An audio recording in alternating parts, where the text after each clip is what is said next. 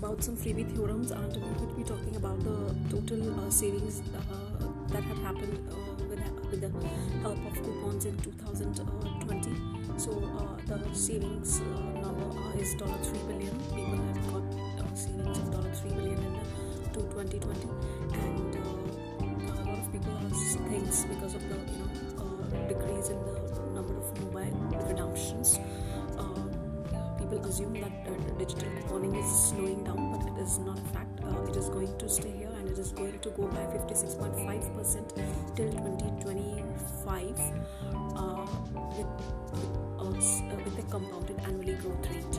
So uh, we'll be discussing some freebie theorems uh, freebie definition. Uh, what is freebie definition? Freebie is uh, simple anything that has uh, that is free, free products, free services, free consultation, free experience, but uh, but research says anything that has a fraction of monetary value in comparison to the whole product it is bundled with is called a freebie. So that is the most apt, apt of the freebie. Uh, there's a research, there's a research the theorem that is attached to it, which says, which is called freebie devaluation effect, which says, uh, having described freebie as a free product in a bundle decreases the decreases the price of the freebie and the bundled product as well. But however it does not affect the price of the bundle.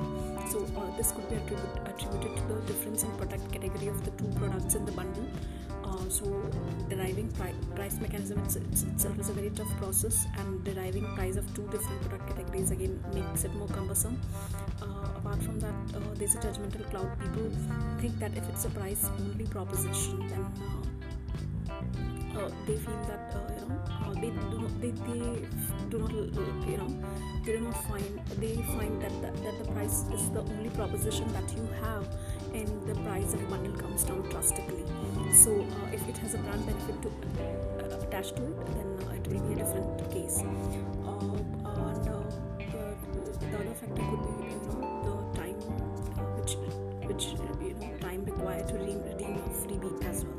Thank you so much. I hope you enjoy reading, listening it. Thank you.